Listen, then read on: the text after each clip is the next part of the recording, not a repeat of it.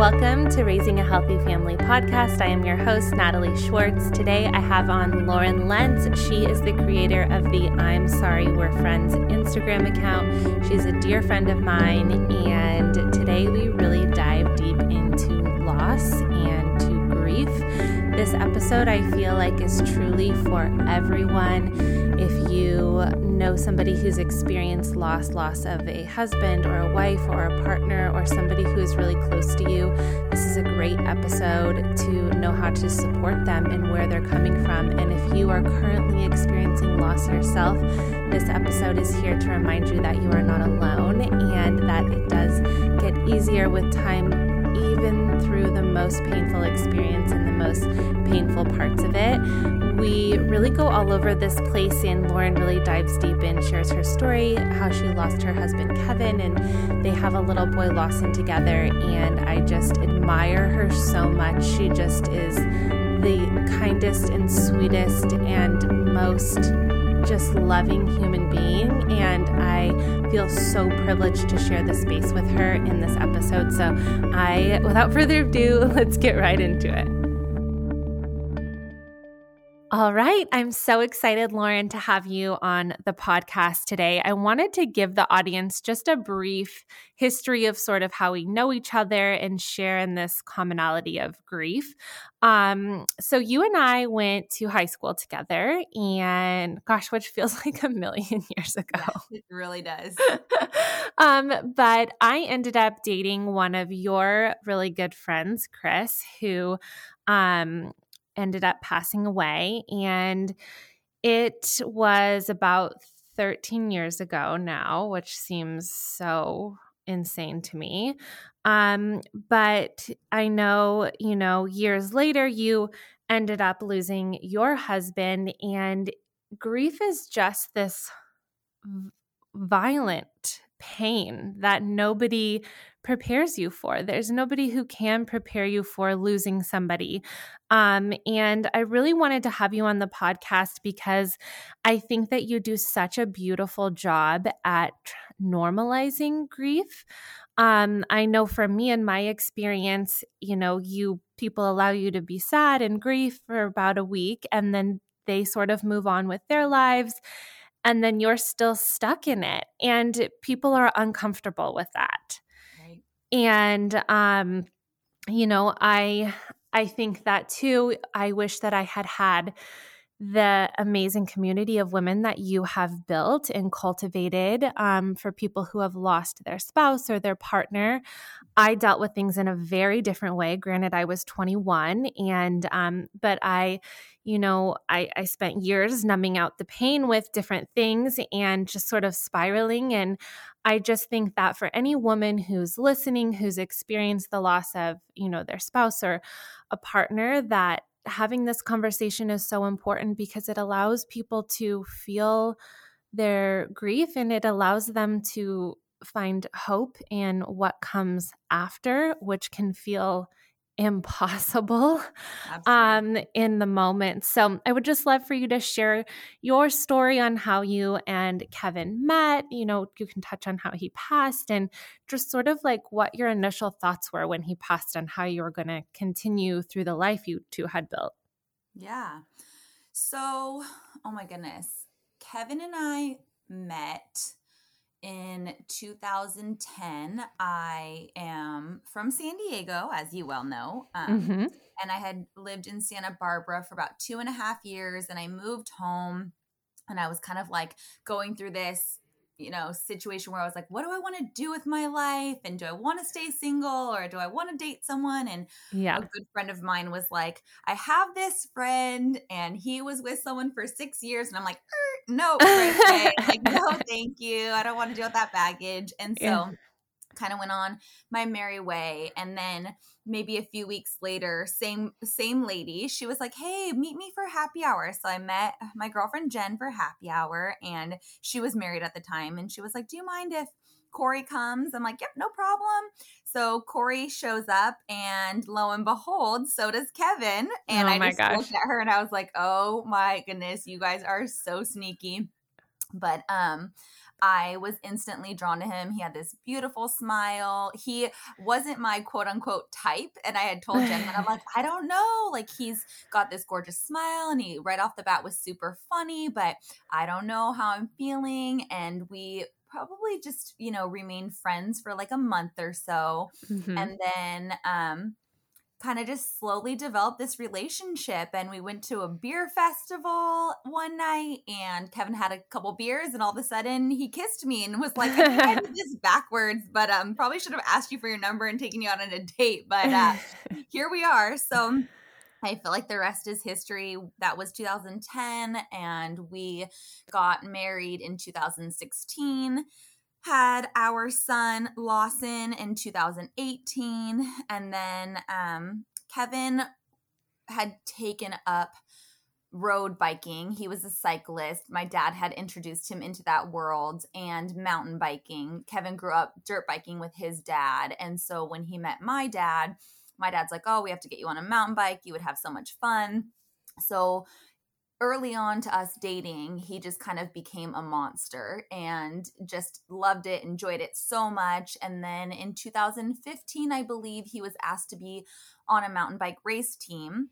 And so when we had Lawson in 2018, he had kind of taken some time off and he wasn't really racing and in the beginning of 2019 had started asking you know would it be okay if he got back into it he really missed it he missed his his buddies and and just mm-hmm. wanted to get back into racing so he um and that might have even been like more towards the summer of 2019 because uh the season was coming up. It was November of 2019 I had I was a teacher at the time. I had just gotten off for our Thanksgiving break and it was a Saturday morning and Kevin had asked to ride with some of his teammates and so he left with our friend Mark from our house um, to ride at a location called Daly Ranch, which is in Escondido, which was about as the crow flies, just a few miles from our home in Vista. But when you yeah. ride your bike, it definitely takes, you know, 15. Well, actually, no, driving probably takes you 15. So it probably takes you half an hour to an hour to ride out there. But Kev loved to just get that extra exercise in. So he and our friend Mark um, rode from our home. And at the time, I was in my master's program, finishing up my master's in educational administration. I was like three weeks out from getting my master's. So my mom was coming to watch Lawson so that I could start finishing up my thesis. And um, Kevin said he was going to be home from the ride around 12.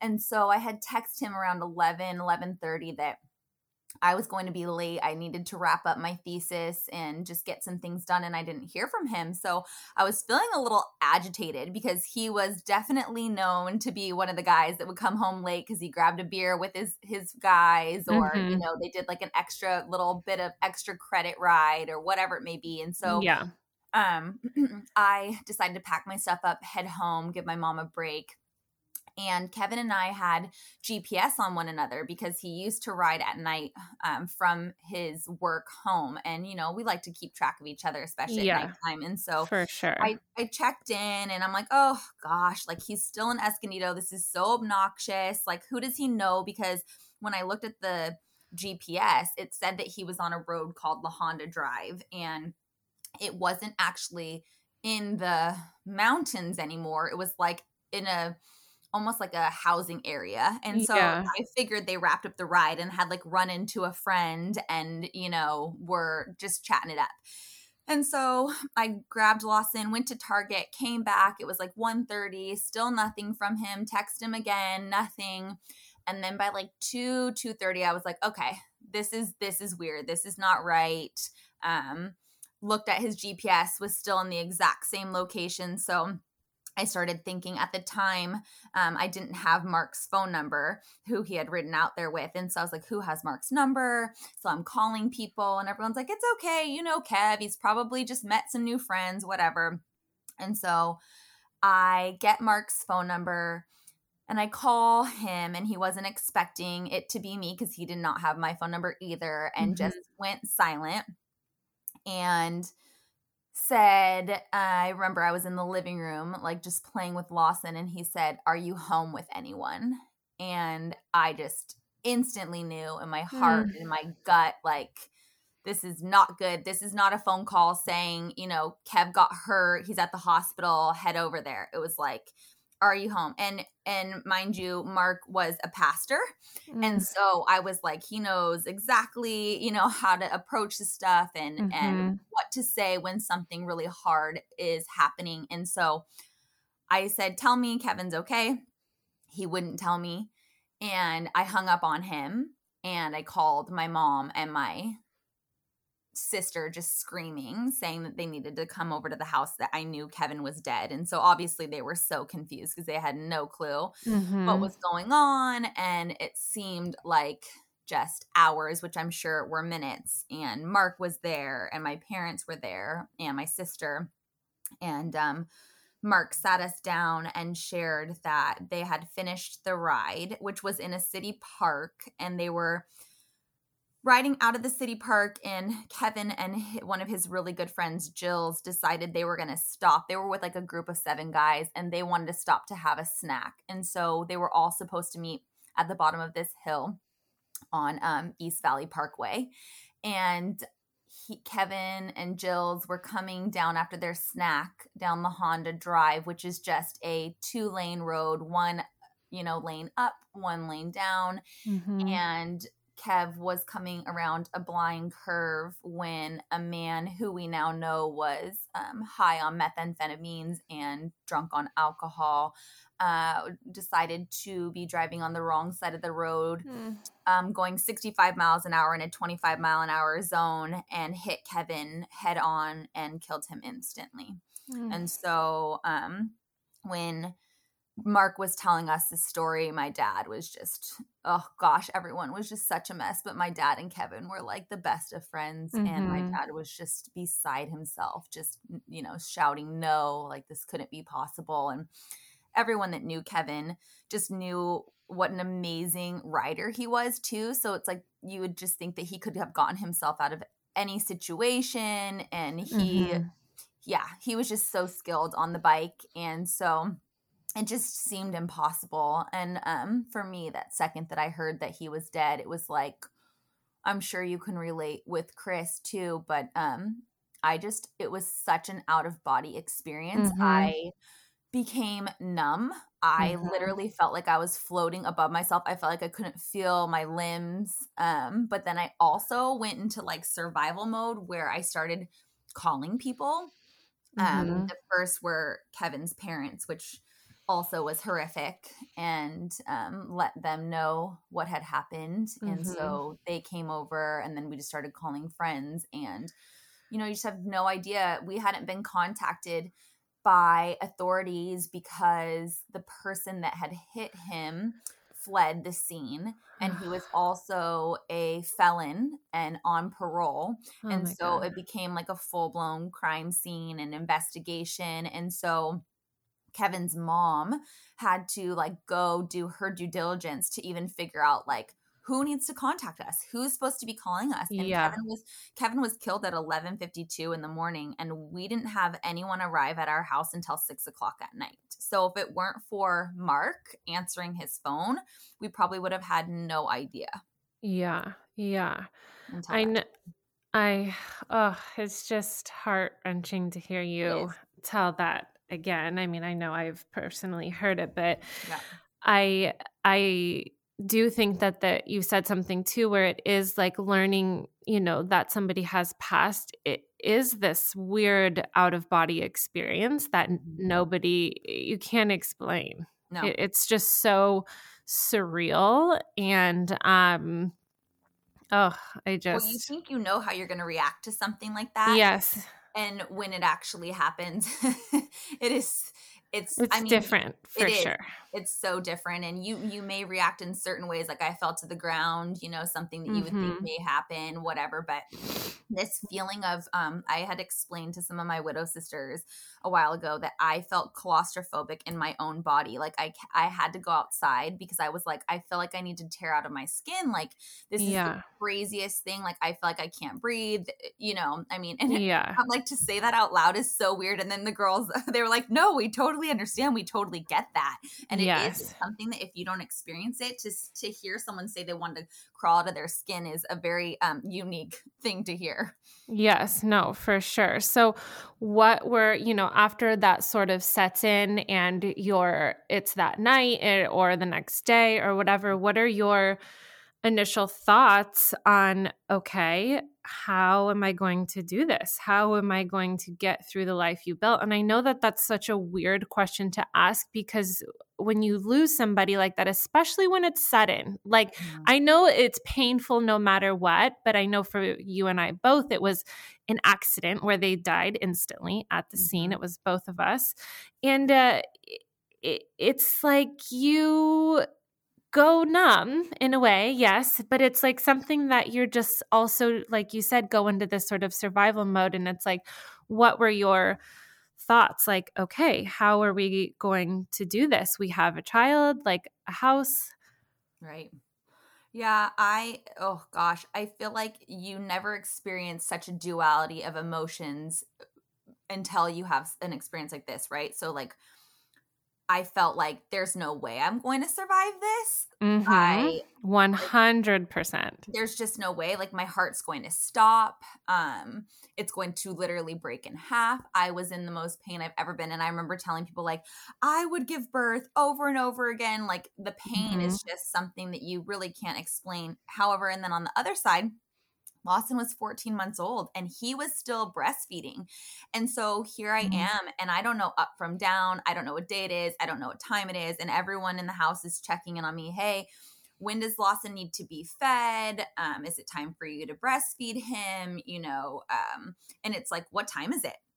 Yeah. So I had so many different thoughts and emotions and feelings. It's like this on one end I didn't think I was going to live. On the other end, I was like, here's my son. Like, I have to live mm-hmm. and I don't have a choice. And w- what next? And just so many emotions. And I remember my mom falling to sleep with me that night in our bed and mm-hmm. waking up the next morning and just thinking, like, I'm going to turn over and it's going to be Kevin. Like this was all mm-hmm. just this insane, horrendous nightmare and it's not real. And I remember turning over and it was my mom and just like thinking I was going to throw up. Mm-hmm. And she just looked at me and she said, I'm so sorry. And just started rubbing my head. And it was like, I just remember saying, like, when is this pain going to go away? I'm in so much pain. I don't, I like, I don't think I'm going to be able to survive this. Mm-hmm. Mm-hmm. Yeah. yeah. It's brutal. No, It's brutal. It really, really is. I know I brought tissues. I'm like, I'm not going to cry through this episode. I've totally got this. I know. Um, it brings up so much. How um, has it been, you know, raising your son or for anybody who's experiencing loss after, you know, their their spouse has passed who have children? What is, you know, what was that experience like and how is that, you know, today for you? Oh gosh. Um I will be brutally honest because I don't think that this is shared enough. It was so challenging and I've spoken to as you well know, I have built this very large community of widows online. And I mean, I have spoken to thousands of young widowed mothers, and so many of them echo the same sentiment when we say that we didn't think that we were going to do this alone and if we had signed up for this we wouldn't have done it. And it, and it sounds so horrible to even no, say that because we're no, never true. we're never we never want to say like oh we don't want our children. We do. Like i would i would never take back that life that i have with lawson but when you are in the depths of grief and then you're now thrust into becoming a solo parent it is the most challenging difficult experience. I was probably such a nasty mother to Lawson for, you know, a good few months, six months, even maybe. I remember getting therapy and trying to figure out how because he's grieving too and and he was expressing it so much differently than me. So he had sleep regression. He was waking up every two hours in the night and he was clinging to me and he was so needy. And here I am needing space and uh, time to myself. And I'm in so much pain. And the last thing I want to do is have to take care of anyone else. Mm-hmm. And you're forced to. Kevin was my calm. I was always a little bit more of the impatient one. So here I am trying to figure out I'm sleep deprived, I'm grieving, I'm with an infant still.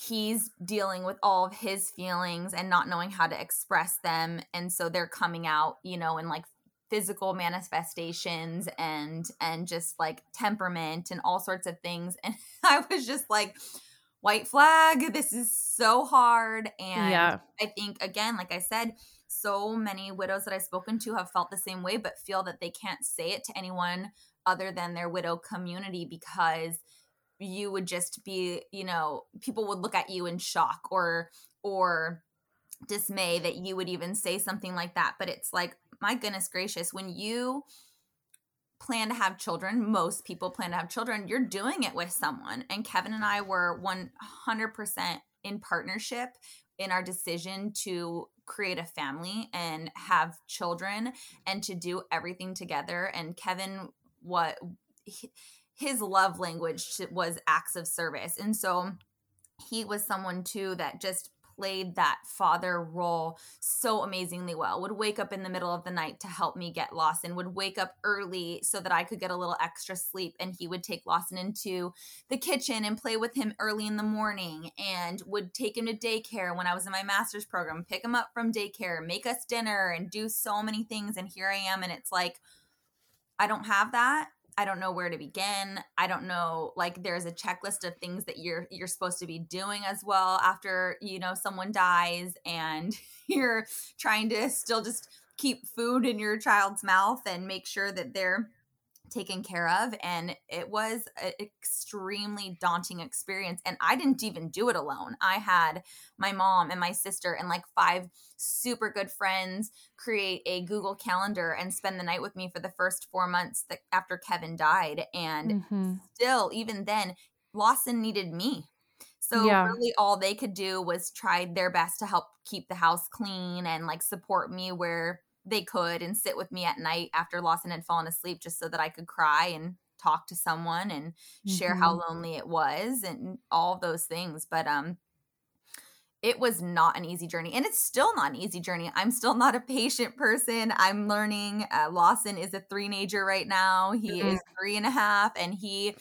kevin and i are we're both stubborn people so he is just that wonderful mixture Yes, and, yes. Um, is made of fire. So that experience has been extremely humbling. It's beautiful. And I look back and I wish that I had been more present in these past few years. And I don't blame myself. I try to give a lot of grace, but um, he's grown up, you know, just in the blink of an eye and i do feel that i've missed out on a lot because of my grief experience and just feeling the need to heal myself yeah, which I mean is I think so normal and it's, you know, survival mode because right. if you aren't able to heal yourself or to do all those things, then there's no mother to show up. Right. So I think it is such a tricky thing to balance. Um, and thank you for being honest on that because I think a lot of people probably have those similar thoughts and don't want to say anything. Yeah. Um, so I know you kind of touched on your community. So I want to just I want to hop into that because I'd love for you to share that. When I had experienced loss, you know, I was 21, I wasn't married, I didn't have any kids, you know, and I didn't know a lot of people who had done that. And I wish so badly that I had had the community that you have built and cultivated. So it's called, what is it called? I'm sorry. I'm sorry. friends.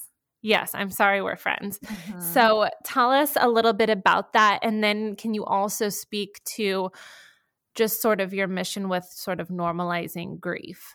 Yeah, absolutely. So the day after Kevin died, I got a text message from a woman named Ashley Iverson, whose husband had perished in the Thomas fire the a year or two years previous to Kevin dying, and um, was a widow who was very well known in in San Diego County. Her husband's death was all over the news. Um, and she was pregnant at the time with their second baby. And mm. I remember when he, when Cory died, just being like, I, I, I can't imagine, right? The infamous mm-hmm. words, I can't imagine what that mm-hmm. life would mm-hmm. be like. So she texted me and she said her name, and I instantly knew who she was. And she said, Are you breathing? And I remember mm. being like, again, just same thing like feeling claustrophobic in my own body. That question, are you breathing? It seems so common sense to people that don't understand it, but it was like I was legitimately having to tell myself that I needed to breathe. And here's this woman, and all of a sudden she's asking this question that no one else would get. And I'm like, you're my person. Like, you get this. Mm-hmm. And I, you know, through her and very quickly other widows that reached out to me um, Amanda Griffiths, who lost her father, her husband, and her brother in law in a plane crash. And then um, Shanna Kriza, whose husband died the same way as Kevin on his mountain bike um, by a, an intoxicated driver. They all three had reached out to me within probably like 48, 72 hours after Kevin died. And that impact that it made and just knowing that there are other people who are further out than me that are alive that are telling me like this is the worst thing ever. This is shit. This is so unfair. And it was right before Thanksgiving and it was Kevin's favorite holiday and they're like this is what's going to happen to you next. Like you're not going to remember these first holidays and everyone's going to want to be around you and this that and the other thing. So um, Shanna and I developed a relationship really quickly, and she lives up in the Orange County area. And so, probably like a two weeks, three weeks after Kevin was killed, she and I met in San Clemente for a coffee and just to like share our tears and our sadness and our heartache yeah. for our situations. And when we left, she hugged me and she said, I'm really sorry we're friends. And I remember instantly being like, that's rude. like, yeah. um, you're sorry we're friends. And then I got in the car and I was like, oh my gosh, this is it. Like, I am sorry that we are here. I am sorry mm-hmm. that we know this pain. And I totally get what she's saying. Like, we don't want to know each other. We don't, yeah. We're, we're so lucky to know each other. We're so grateful to have one another to bounce all of these insane thoughts off of, but like we want our person back. And so we are sorry that either one of us are friends with each other and that we know this life. And yes. so I sat with that for a few months. And then I believe it was like April of 2020, I decided that there wasn't a lot of community for uh-huh. grievers um there i had tried to go to like a grief support group through my health insurance and it was just not a, the right fit um, everyone that was there was you know in their their 70s their 80s they had lost their spouse which in, in its own right is horrible but i just yes. didn't have those connections right and yes you're not I, at the same stage of right, life it's right. a different totally yeah. different experience and so and I also felt like there was such a misunderstanding. I felt that really quickly on. Like people don't understand grief and we all grieve. This is insane that mm-hmm. we are so stunted in our community and like in the things that we say. I mean, I had people saying, you know, like everything happens for a reason. God needed him more.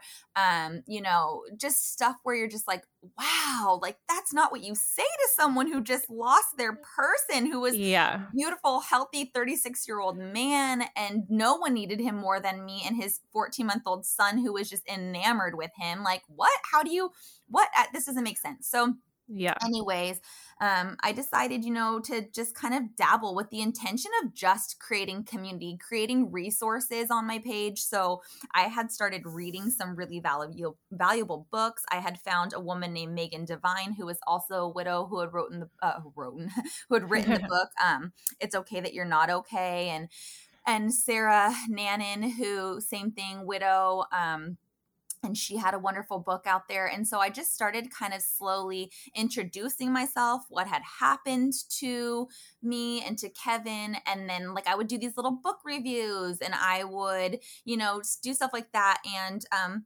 very, very slowly, it kind of just picked up and people kind of caught on that this was going to be a space where they could message me and talk to me. I started to meet a ton of young widows that lived locally in San Diego County. We started getting together and gathering, and um, I did. I wrote an article for oh my gosh, I'm trying. Uh, Love what matters, and when they when they posted that article, I got a ton more followers who again just felt that same need to connect with other grievers who yeah. really understood and felt like wow this you know we just don't have this. And a lot of people in the UK a lot of widows from the UK were like we have no resources here. And so mm. just started to slowly build and um you know ended up being what it is today. And actually, we can talk about that too, because it's kind of evolved and shifted and changed today as well. But in the beginning, it was just, um, it was something for me. It was so healing. It, I wanted to be there for others. I wanted to give resources to people um, and come together and talk and meet and just, you know, share the ugly and the, the good and all of it that came out of losing a partner. Mm-hmm.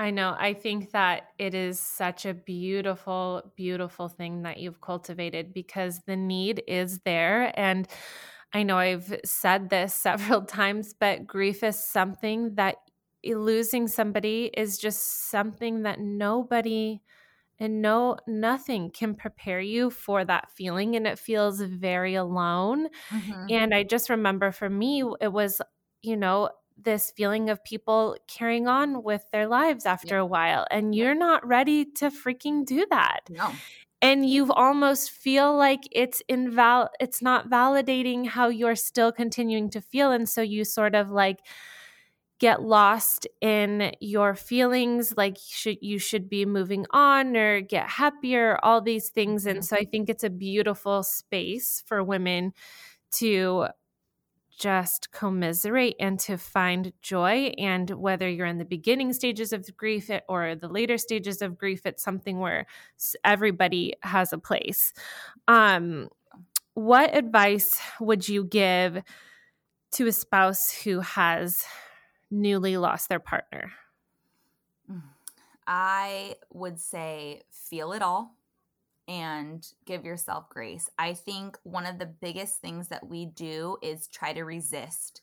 We resist the pain that grief brings because it's so harsh and it's like you said in the beginning it's so violent. Um it is yeah. it is a all encompassing feeling, mind, body, soul, everything. And so you know, like you said, we all have a tendency to numb it out, um, whether that be drinking or eating or exercising or sleeping or whatever it may be, because we don't want to feel it. And I don't remember, might have been Megan Devine, but there was someone uh, that I read about that was said, grief will find you. It'll find you three months yes. from now, three years from now, 30 years from now. Um, and it's so true. I have some very close friends, a very close friend of mine who just lost her husband in September of last year. And I would say, girl, like, fall to the floor. I fell to the floor. I screamed, I kicked, I cried, I I was angry. I would laugh hysterically. I would, you know, be mad at Kevin and, and for feeling abandoned and all these humongous feelings that grief brings us but like you have to move through those to to start to heal if you bottle that up if you ignore it if you don't talk about your person and you just shove it all down i think that um in the end it doesn't serve you um, you know, there's no judgment here. That's another thing. So if you do drink, if you do, I remember uh, January came so quickly after Kevin died, and I had a couple friends say like, "Oh, it's gonna be a dry January," and I was You're like, like "Hell to the no, like, girl." That's funny because it's not gonna be a dry January for me. And honestly, I mean, I don't feel that I overdrank, but I definitely had a glass or two of wine every single night because I was like, "Listen, like." this is how I'm coping right now, okay? Yeah. I I don't want to go to bed without my husband and yeah. I don't want to live this I didn't want to live this life I did not want to live it. And yeah. um, I knew that that wasn't a solution in the end, but I knew that it was going to help me temporarily. And so that's what I did. And also, you know, seek community, seek like expert advice. I went to therapy, um, especially when you lose someone traumatically. There's mm-hmm. a lot mm-hmm. that you have to process. I, and I'm still dealing with this to be completely honest. Um, when someone is killed the way that Kevin was killed, and even the way that Chris was killed, and um, after they die, their body isn't the same as it was before or when you last saw them, mm-hmm. and someone has actually violated their body, um, that in itself is a whole other layer to grief that you have to process. And actually, I didn't process that in the beginning, and I didn't even know that I needed to until I went to this like trauma informed um, seminar where mm-hmm. this woman was explaining like absolutely there is this anger that you that some people hold on to and I definitely was holding on to the fact that this horrible person who didn't deserve to even be on this planet for so many reasons mm-hmm. stole my husband's life and his body and and just like i said the only real word that i could use is just violation violated mm-hmm. him in such a way that um oh just makes you sick it still makes me sick when i think about it sometimes um it's different now but yeah. yeah i had to process all that too and so i think you know there's so many things and that community that understands people that understand find someone who will if you have children, take your kiddos for a while and just give yourself a break. It you don't want to, and it may even be scary. You may be, and I know you and I have talked about this, Natalie, about like leaving our children with other people because of our experience of yes know, of not being ha- to say goodbye and all those things. But um, mm-hmm it's uh it's one of the things that just served me so well being able to like go to the beach by myself and talk to Kevin or go get a massage because I hadn't been touched in you know 6 months by my husband at all no hugs yeah. no rubs no nothing and you feel this sense of guilt that they don't get to experience this life but then in the same time like you're letting a little bit of joy and comfort come back into your life that you so desperately need. Mm-hmm. Yes, I think it's so true. Uh, you know, what you said about the trauma. And I, you know, I didn't ever really think about that until I took, I was in therapy, you know, many, many years later after Chris passed away and I was a mom and I had the the worst anxiety. I wouldn't allow Jack, my first, my oldest son, to be driven in the car by anybody mm-hmm. because I wouldn't allow him to be away from me. I had to go to therapy to get him to go to preschool. And um, he was three before I was ever away from him for 24 hours. And right. it was the trauma of going to bed as one person with somebody you love and then waking up and your life's completely different. Right. And it's, I just know having, you know, and I know you know this too, or anybody who's experienced a sudden loss in a tragic accident of somebody, things can change so quickly. And so I am probably a little neurotic as a parent, but I just know the pain. Mm-hmm that an experience like that you know so I, I yeah it took me a while and it took me many years later to realize that that was trauma from losing Chris in the way that I did, that transpired into how I was was now as a mother, remarried and you know, uh, well not remarried, but married and with with children and so I right. think it is important to seek that necessary help for that. And I know that you honor Kevin still to this day and you know, you the community, you could just tell he was so incredibly loved after he passed with the beer glasses and the stickers and the riding gear. And you know the real the community that came out and just rallied behind you as his wife but also to celebrate and continue the legacy of his life. And mm-hmm. um, you've done such a beautiful job at that. And um, how do you think or how do you continue to sort of keep his memory alive with your son as well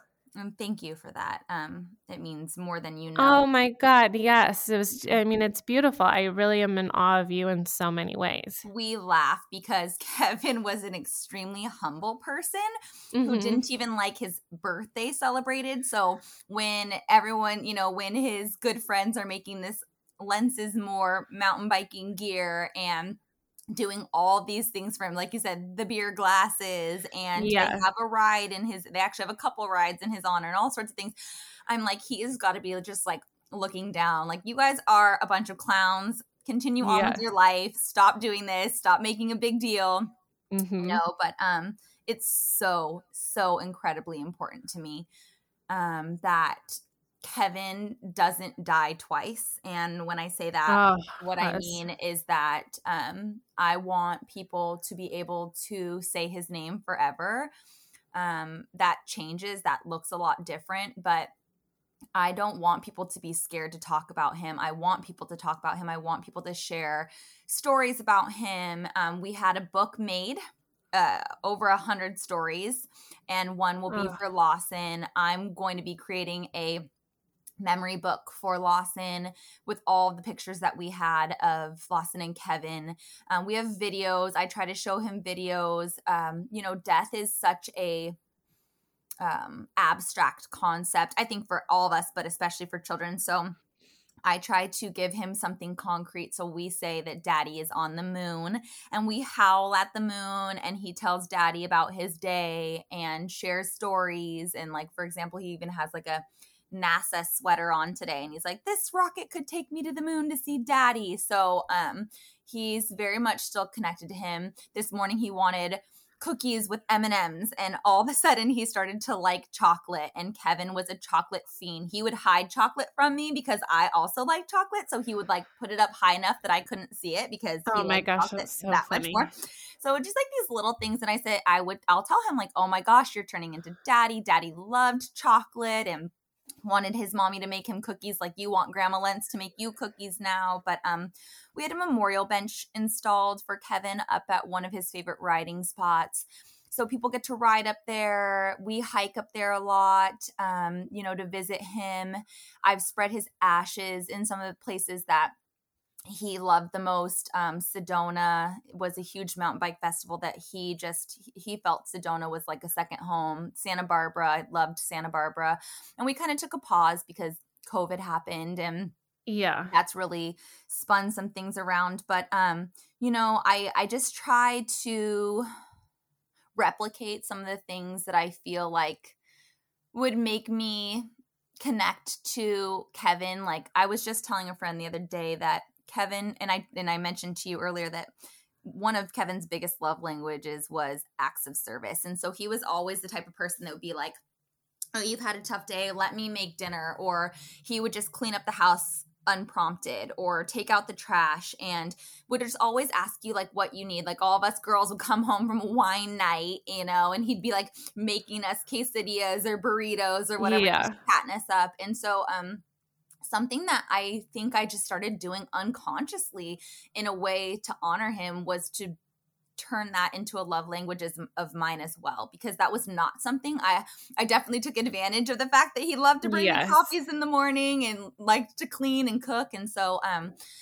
it's something that I recognized a while ago like oh wow I think this is an unconscious way of me continuing to you know honor that space and that love that i mm-hmm. had for him um, because i so enjoy doing things for other people in a way that did not bring me joy before he died um, but you know yeah and it's in the constant sharing of stories um, i started dating someone six months ago and you know i made it very clear from the beginning that um, kevin will always be talked about and loved, and he will always be Lawson's father, and there will always be pictures, and you know, someone that's going to love me eventually is going to have to kind of have that understanding and probably a little extra confidence to know that I will have space and make space for two loves in my heart. Um, yes. He'll always be there, right? And his life was taken from him unfairly. And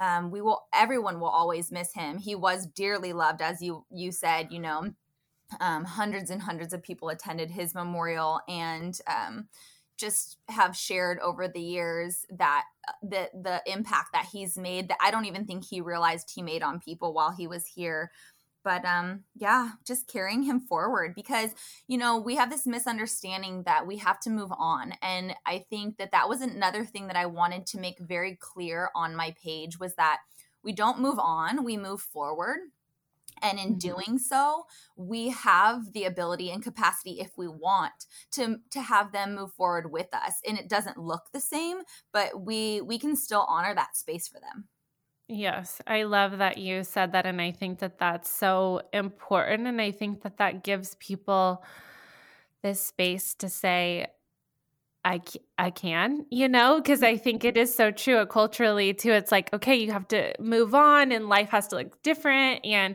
right. um, I think that is really beautiful, the idea of carrying them with you. Yes, it looks differently because, you know, maybe eventually you move on, you get remarried, all those types of things. So I know you mentioned that you were dating somebody, but what does the future look like for you and for Lawson moving forward?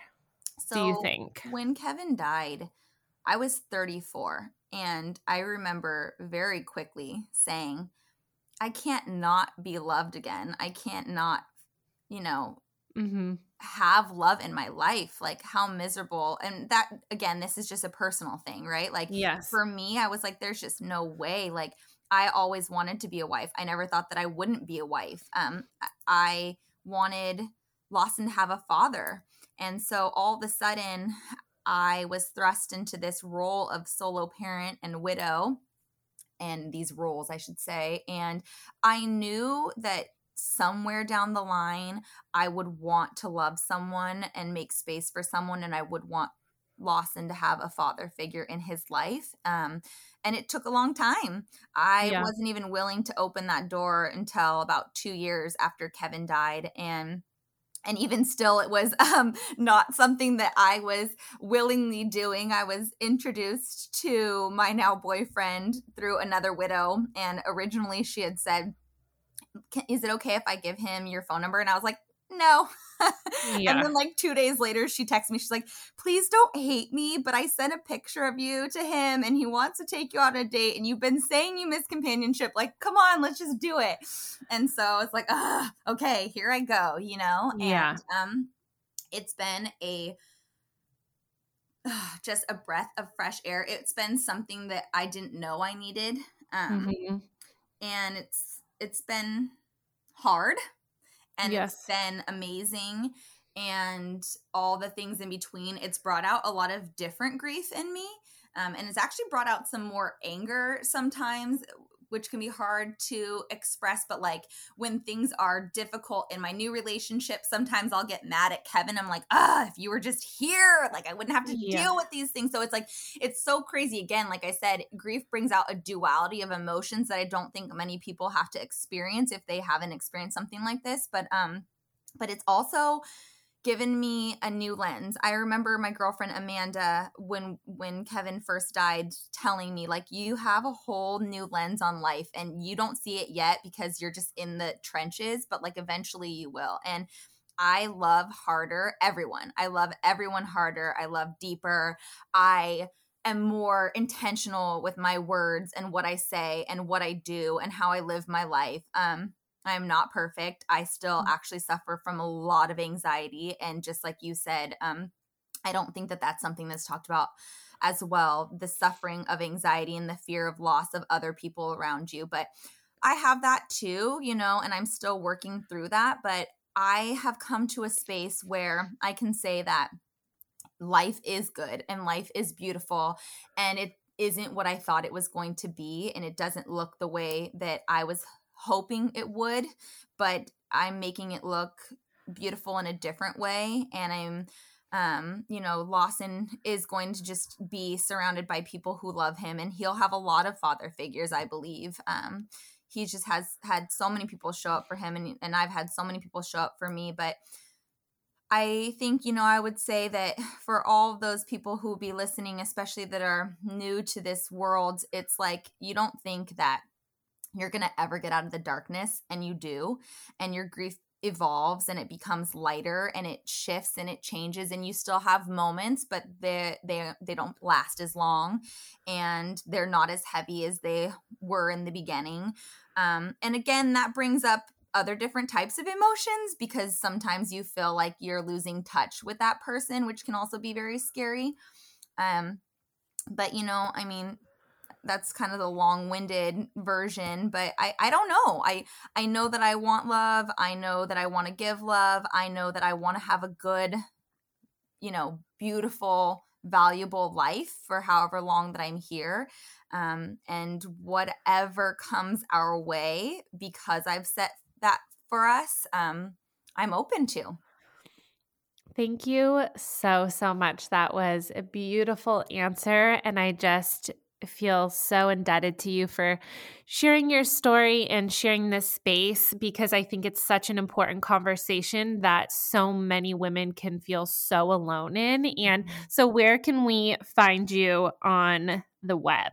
where What's your Instagram? Yeah, so, for? the Instagram handle is I'm sorry we're friends and right. um yeah that i have that i don't have a facebook and and uh, like i said it has shifted a little bit because and that's a whole other conversation but i i am in a different position in education now and because i'm dating someone and because i'm raising a little three and a half year old and life is insane um my i'm not on instagram as frequently writing like i used to but i am on in the sense that i always message people back.